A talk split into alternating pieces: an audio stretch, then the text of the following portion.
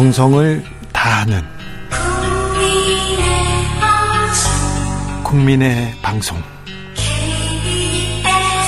KBS 주진우 라이브. 그냥 그렇다고요.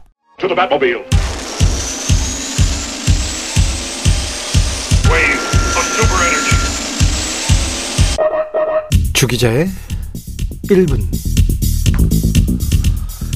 이태원 참사 유족에게 희생자 마약 검사를 요청했다고 하죠.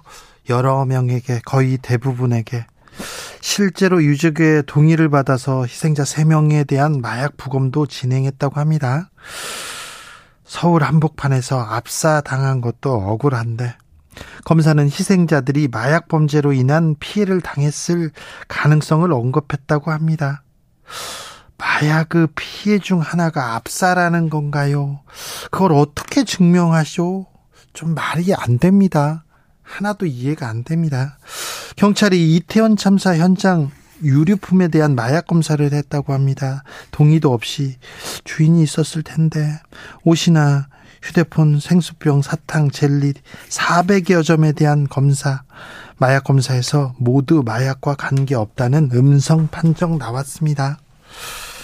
마약과 사망, 압사 사망, 직접적인 관련이 있는 것도 아닌데 경찰은 왜 이렇게 마약에만 진심일까요? 사가, 사고 원인이 마약 범죄와 관련돼 있다는 의혹이 제기돼 모든 가능성을 열어두고 조사한 것이라고요? 법무부 장관께서는 희생자의 억울함을 풀어주기 위해서라고 했는데 그렇다고요? 그렇다면 사고 원인을 찾아야지요. 희생자의 약점을 찾으려는 거 아닌가요? 10월 29일 그날 밤 그 많은 마약 경찰들은 무엇을 하고 있었을까요? 사람이 죽어가는데 왜 아무것도 하지 않았을까요? 그 흔한 현장 보고서 한 장 찾아볼 수 없었을까요? 혹시 마약으로 책임을 한 방에 돌리기 위함은 아닌가요? 세월호 때처럼 구원파 잡고 구원받으려는 것은 아닌가요? 12월 16일에는 이태원 참사 49제를 치러야 합니다. 그때까지 왜 죽었는지는 알아야죠. 누가 잘못했는지는 알아야죠. 참사의 책임이 가장 큰 경찰 뭐라도 해야지요. 마약만 찾고 있습니다. 마약만 경찰입니까? 마약 탐지견입니까? 지금까지 주기자의 1분이었습니다.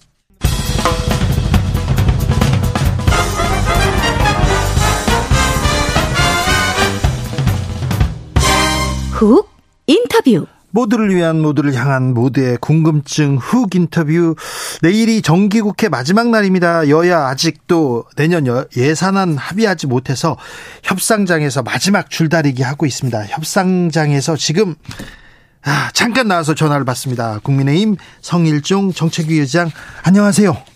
예, 안녕하십니까. 협상 의원입니다. 성일종 의원님 협상은 잘 돼가고 있습니까? 그건 좀 지켜봐야 될 것 같고요. 네. 예. 내일이 마지막인데 그걸 지켜봐야 됩니까? 아직도? 그렇습니다. 여야가 상당히 첨예한 부분이 있기 때문에요. 네. 어, 아직 결론을 못 내고 있습니다. 어떤 부분에서 이렇게 첨예하게 이렇게 우선 감액에 대한 규모가 있고요. 예. 어, 두 번째로는 정책 사업 부분이죠. 그래서 우선 감액은 639조 원의 내년도 살림이에요. 네. 그런데 국가 GDP 대비해서 50% 이하로 건전 재정을 짜다가 보니까 정말 허리띠를 졸라매, 졸라맸거든요. 기존 사업하고 있던 여러 가지 불효불급한 예산을 줄인 게 24조 원을 줄였습니다. 정부에서. 네. 그러다가 보니까 감액을 해야 되는데 감액할 곳이 그렇게 많지 않은 거예요. 네. 그런데 이제 민주당에서는 어 매년 감액 해왔던 규모가 있으니까 네. 그만큼 하자고 하는 거고요. 네. 그런데 그 당시에는 계속 예산 증가율이 8%대 이렇게 계속 높았었거든요. 네. 이번에는요. 음, 이번에는 5%대입니다. 네. 그러다가 보니까 아 이게 줄일 수 있는 돈이 별로 없지요. 그래서 그 부분을 서로가 지금 대칭점에 있다 이렇게 에, 보시면 될 것 같고요. 두 네. 번째로는 이제 어 민주당에서 정책적으로 그 예산을 요구하는 정책 사업이 있습니다. 그게 감액에서 많이 나와야 그쪽으로 좀 이렇게 좀 가져간다든지 이럴 수 있는데 이제 그런 부분들이 좀, 음, 양당 간에 네. 좀, 어, 의견 차가 있다 이렇게 말씀드립니다. 알겠습니다. 민주당에서는 음 세금 부자 세금들, 종부세, 법인세 이런 부분 그리고 대통령실 관련 예산은 다 이렇게 이렇게 깎으려고 합니까? 그 초부자 감세라고 그러는데 이거는 정말 나쁜 프레임입니다. 초부자 감세라고 하는 게 이제 큰 기업들이 법인세가 지금 25%를 내잖아요. 네. 지방세까지 합하면 우리가 27.5%입니다. 근데 대만이 우리가 반도체를 경쟁하고 있는데 대만은 지방세가 없어가지고 법인세만 20%에 우리가 7.5%가 높아요. 그래서 이 부자들 같은 경우는 우리가 초부자 감세라고 그러는데 이 프레임이 안 된 거예요. 그리고 기업은 이게 국민 모두가 이게 일자리도 만들고 국민들이 함께 일도 하고 또 수출도 해서 국가에 기여하고 하는 곳이지. 예. 여기에 세금을 무조건 많이 맡긴다고 해서 좋은 게 아니에요. 아니 그런데 부자만 지금 코로나 시대에서 그 기업들만 돈을 벌고 있으니까 여기가 조금 내는 것은 맞지 않나요? 그렇지 않습니다. 그 왜 많이 내는데 세금을 매출이 올라가고 이득이 많이 내면 똑같은 네. 비율로 세금이 늘어나는 것이지요. 근데 지금 세율이 높다가 보니까 지금 중국이 정치 경제적으로 굉장히 어렵습니다. 그래서 중국의 그 불안정성 때문에 네. 중국에 투자했던 기업들이 지금 다 빠져나오고 있잖아요. 네. 이거를 저희가 받아야 돼요. 그래야 우리 일자리가 늘어나고 세수도 늘어나요. 그런데 우리가 7.5% 정도가 높다가 보니까 다른 나라로 가는 거예요. 그래서 이거를 초부자 감세로 얘기하면 안 된다. 특히 기업이에요. 개인이 돈이 많은 사람들은 그분들을 보호한다고 하면 초부자 감세에서 동의를 하겠는데 네. 예를 들어서 삼성전자를 갖다가 지금 우리가 초부자라고 얘기하면 되겠습, 되겠습니까? 글로벌 기업인데 지금 대한민국은 기업들을 통해서 국가 경쟁력을 키우는 과정이잖아요. 예. 세계가 그렇습니다.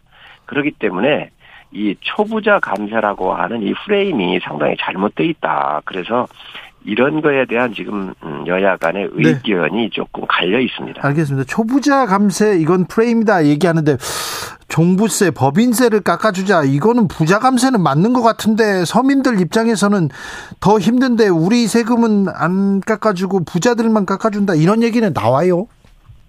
지금 부자 감세라고 하는 말은 전 동의할 수가 없는 게요. 네. 세금이라고 하는 것은 2000년 전에도 노마 3대 황제였었던 분이 티베리우스라는 분이 있었거든요. 네. 그 당시에도 이 조세 원리가 얇고 넓게였어요. 예. 그래서 이 세금이라고 하는 것은 내는 듯 안 내는 듯 골고루 이렇게 야금야금 가져가는 게 이 세금의 원리라고요. 네. 그래서 지금 부동산 같은 경우에 그 가격이 폭등할 때는 그거를 부동산을 가격을 급등을 막는 게 세금으로 그 정책을 세웠던 거 아니에요? 네. 지금은 빠지고 있는 단계입니다. 그렇기 때문에 이런 것들이 원리가 정확하게 작동돼야 되기 때문에 네. 그런 세금에 대한 세제에 대한 원리를 바로 세우자고 하는 것이지. 네. 그래서 자산세 같은 경우는 누진이 되고 있지 않습니까? 많이 가진 분들 비싼 집에는 자산세가 많이 나오는 거예요. 네, 네. 알겠습니다. 그런 원리로 좀 이해하시면 좋겠습니다. 알겠습니다. 아, 이재명 예산이다. 지역화폐 예산은 어떻게 되고 있습니까? 이 부분도 쟁점이죠. 지역화폐 예산은 두 가지를 좀 보시면 좋겠어요. 우선 온누리 상품권이라고 그래서 중앙정부에서 전국에 어디를 다니든 전통시장에 가면 쓸 수 있는 온누리 상품권이라는 있죠. 게 있는데 이게 이게 효과가 좋거든요. 그래서 지역에 있는 전통 상, 상인들을 도와주기 위해서 올해 7천억을 증액을 했습니다. 네.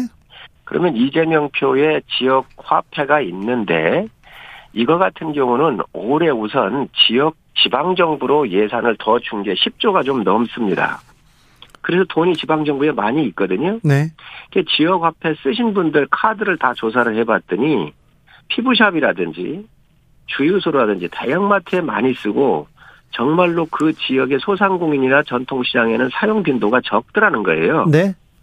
저희가 반대하는 거 아닌데 그래서 지역화폐 같은 경우는 이미 지방정부로 10조 원 이상을 주었으니 지방정부에 맞게 그 돈 범위 내에서 얼마든지 발행해도 좋다라고 하는 게 지금 저희 입장입니다. 네. 대신 전통시장에서 혜택을 보고 있는 온누리 상품권은 중앙정부 차원에서 7천억을 더 증액했다는 말씀을 드립니다. 알겠습니다. 네. 알아들었습니다. 근데 내일이 정기국회 마지막 날인데요. 이거 예산안 내일 좀 본회의에서 처리될 수 있겠습니까? 어, 오늘 저녁이라도 좀 협의를 좀 해 보고요. 원래 음. 예산안은 극적인 타결들을 여러 차례가 있었습니다. 예. 그렇기 때문에 희망은 가지고 가는데 시간적으로는 자꾸 흘러가고 있기 때문에 좀 비관론도 우세해지고 있는 것도 사실이고요. 잘못하면 네. 임시국회로 넘길 가능성도 있습니다. 임시국회로 넘어가면 다음 주로 넘어갑니까? 우선 임시국, 임시국회가 올 연말은 넘기지 말아야 되겠지요. 네. 네, 그래서 뭐 다음 주가 되든 좀더 네. 갈지도 모르겠는데 어쨌든 최선을 다해서 네. 입장차를 네. 좁혀보도록 하겠습니다. 아무튼 협상을 하고 있고 머리를 맞대고 있으니 좀, 아, 네. 좀 합의를 빨리 했으면 합니다. 4747님, 뭔가 잘못 알고 계신가 본데, 지역 화폐는 대형마트에서 쓸 수 없습니다. 심지어 편의점에서도 쓸 수 없습니다. 이렇게 얘기하네요. 아, 그거 잘못 알고 계신데요. 어, 이마트나 이런 데는 안 되지만, 하나로마트 같은 데는 또 쓸 수가 있습니다. 제가 아, 드리는 말씀은 그런 것을 말씀드리는 겁니다. 알겠습니다. 이상민 장관 해임 건의안 민주당에서 계속 이렇게 밀어붙이고 있는데요. 어, 어떻게 보고 계세요? 저는 이게 일의 순서상 맞지 않다고 보고요. 우선 국조에 다 합의를 하지 않았습니까? 또 네. 수사 중이고 네. 그래서 수사가 마무리되고 또 국조도 해보고 하면 그때 책임을 물어도 늦지 않습니다. 네. 그래서 전번에 국조도 합의가 됐었는데 그 국조의 정신에 맞지 않 맞지도 않을 뿐더러 어쨌든 어 빨리 예산안을 통과하고 이 국조하고 그리고 수사 결과를 보면서 해도 일의 순서상 늦지는 않을 것 같습니다. 만일 내일 민주당이 이상민 장관 해임 건의안 강행 처리하면 국회에서 강행 처리하면 예산안 협의는 어떻게 됩니까? 그거는 굉장히 이제 난항이 있다고 봐야지요. 원래 예산안 처리하고 국조를 하도록 이렇게 양당 간에 협의가 된 건데 그 협의상이 깨지는 거죠. 그래요? 예. 근데 이상민 장관 얘기하고 이렇게 예산안하고는 별개 아닙니까? 저도 별개로 봤는데 민주당이 그 이상민 해임안을 들고 나왔거든요. 그래서 조금 여러 가지 일적인 측면에서 꼬여 있는 것도 사실입니다. 그렇습니까? 지켜보겠습니다. 화물연대 파업 오늘 보름째인데요. 어떻게 전망하십니까? 좀 파업이 빨리 끝나야지 하는 생각하는 국민들 많습니다. 네, 우선 화물연대가 빨리 그, 어, 저 현업으로 복귀를 해 가지고 대화를 좀 요청하기를 바랍니다. 지금 하고 있는 게 네.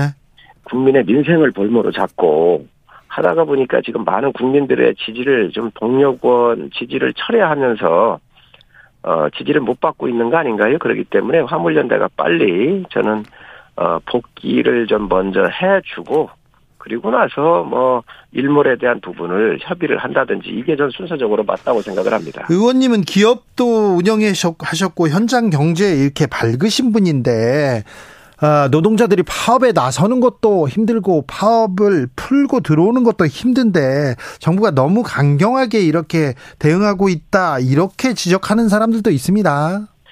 그동안 어떤 정부든 네. 이런 불법적 파업에 눈을 감고 미온적인 협상으로 바, 그저 좋은 게 좋다고 이렇게 협의했던 거 아닙니까?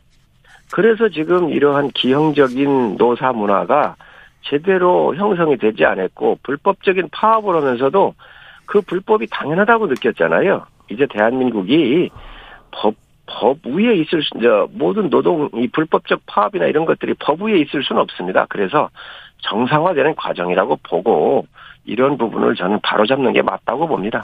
불법 파업, 불법 파업 하는데 파업이 불법이다. 이 부분에 대해서는 또 의견이 갈립니다. 왜 불법이냐 이게 이렇게 얘기하는 분들도 많습니다. 어떤 쟁의를 하려면은 모든 과정을 다 거쳐야 되잖아요. 예? 그리고 지금 어, 이 화물 연대는 노조도 아닙니다. 지입 차량 한 분한 한 분이 되어 있는 거 아닌가요?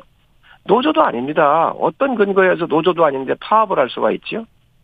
그렇기 때문에 잘못된 겁니다. 아니 근데 정식 노조 이렇게 화물연대 노조원이고 노조 그리고 민주노총 노조에 아닙니다. 이렇게 가입돼 있는데 그럼 아닙니다. 그럼 가입이 아예 잘못됐습니까? 민노총에 가입이 돼 있는데 예? 자기가 차를 예? 사가지고 이 여기에 가서 지입을 한 거예요. 네. 그래서 이거는 각각 개별적 사업자지 노조라고 볼 수가 없습니다. 네.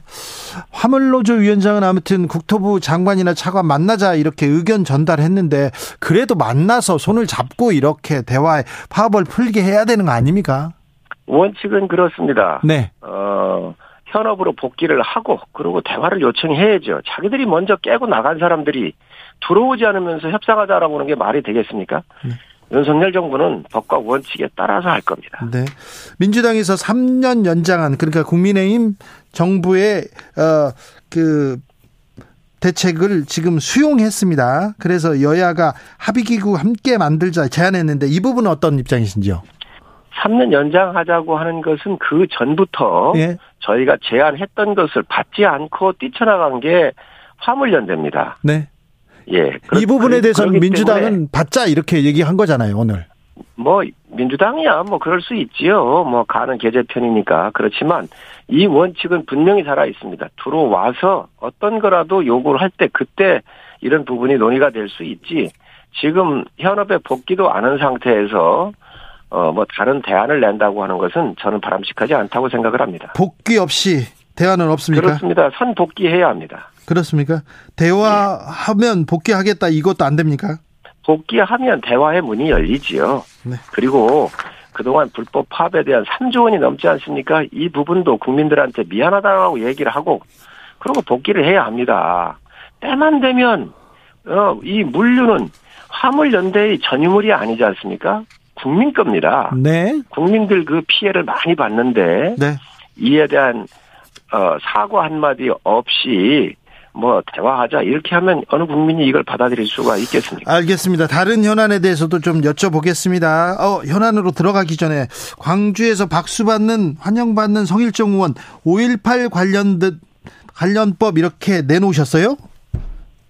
네, 그렇습니다. 그 전에 헌법재판소에서 광주 민주화 운동에 대한 어, 정신적인 피해 보상에 대해서 해줘야 된다라고는 헌법재판소의 판결이 있었거든요. 네.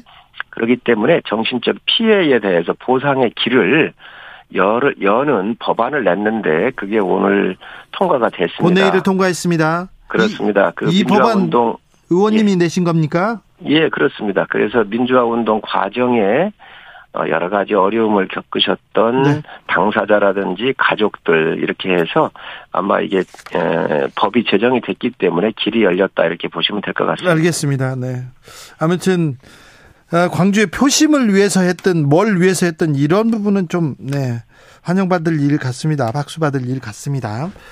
그런데요, 어, 국민의힘에서는 당권 이 얘기만 나오는 것 같아요. 당권 시기가 좀 빨라졌습니까? 아무래도 어 어, 비대위원장의 임기가 한 6개월 정도 되어 있잖아요. 예. 그러니까 예. 그 정해져 정해져 있는 스케줄대로 간다 이렇게 보시면 될 것 같습니다. 네, 의원님. 예. 그런데 왜 아, 뭐 여론조사를 하거나 그 주변의 사람을 얘기를 들어보면 왜 유승민 유승민 얘기하는 것 같습니까? 어, 저도 그 부분에 대해서는 뭐 그렇게 어, 관심 있게 보지를 안 했고요. 아 그렇습니까? 어, 예. 에, 보지 않았기 때문에 제가 뭐라고 드릴 말씀은 알겠습니다. 없습니다. 아 예. 유승민 전 의원 이름이 나오는 걸 관심 없게 보셨다. 그런데요, 아, 유승민 의원의 아니, 그 네. 모든 후보들 중에 한 분이시지요. 예 예. 그리고는 예. 그리고는요, 요즘은 또 한동훈 한동훈 합니다. 예, 그렇습니다. 그렇죠. 아무래도 네. 3, 40대로부터 2, 3, 40대로부터의 소구력이 있기 때문에 한동훈 장관 얘기가 나오는 것도 맞습니다. 그렇죠. 이 부분은 어떻게 보고 계신지 의원님 생각 궁금합니다. 원래 지도자란 여러 가지 자기가 그 일을 하면서 어 주변으로부터의 인정받는 거 아니겠습니까? 네. 우선 한동훈 장관 같은 경우는 뭐 젊고요. 그리고 자기 분명한 철학을 갖고 있기 때문에 국회에 나와서 여러 가지 질의응답하는 과정을 바라보면서 국민들께서 아, 새로운 어떤 그 국가의 지도자 군에 갈 수 있는 사람 아닌가 이렇게 눈길을 줬기 때문에 어, 한동훈 신드롬이 있는 거 아닌가 생각을 합니다. 신드롬까지 네 국민의힘 주변에서는 있어요. 자 그런데 수도권 중부권 그리고 mz 세대를 대표하는 그런 대표가 됐으면 좋겠다 이런 얘기는 많이 나오죠. 어, 그런 얘기가 좀 있었지요. 예, 예. 있는데 아, 유승민 의원은 그런 사람은 그런 그런 걸 대표하는 사람 나밖에 없다 이렇게 얘기하던데 이 부분은 어떻게 보셨어요? 모든 분들이 다 자기가 적격이라고 말씀들 하고 계십니다. 아 그렇습니까? 네. 예. 어, 네. 국민의힘에서 공부 모임이 출범했습니다. 국민 공감 친윤 공부 모임이다 이렇게 이렇게 보도하던데 어떻게 보셨어요? 친윤이 있거나 반윤이 있거나 이 이런 저 구도에서 보는 건데 바람직하지 않고요. 예. 아무래도 우리 당의 모든 의원들은 다 친윤입니다. 그래요? 대통령이 성공하지 못하면 뭐 당에 이로울 게 없잖아요. 그렇기 때문에 대통령 성공을 위해서 함께 가고 또 대통령을 도와드릴 땐 도와드리고 견제할 땐 견제하는 거기 때문에 네. 당 전체의 모든 의원들이 다 친윤이라고 보는 게 맞지요. 의원님도 이 공부 모임에서 공부하십니까? 아닙니다. 저는 가지를 못했습니다. 아 그래요?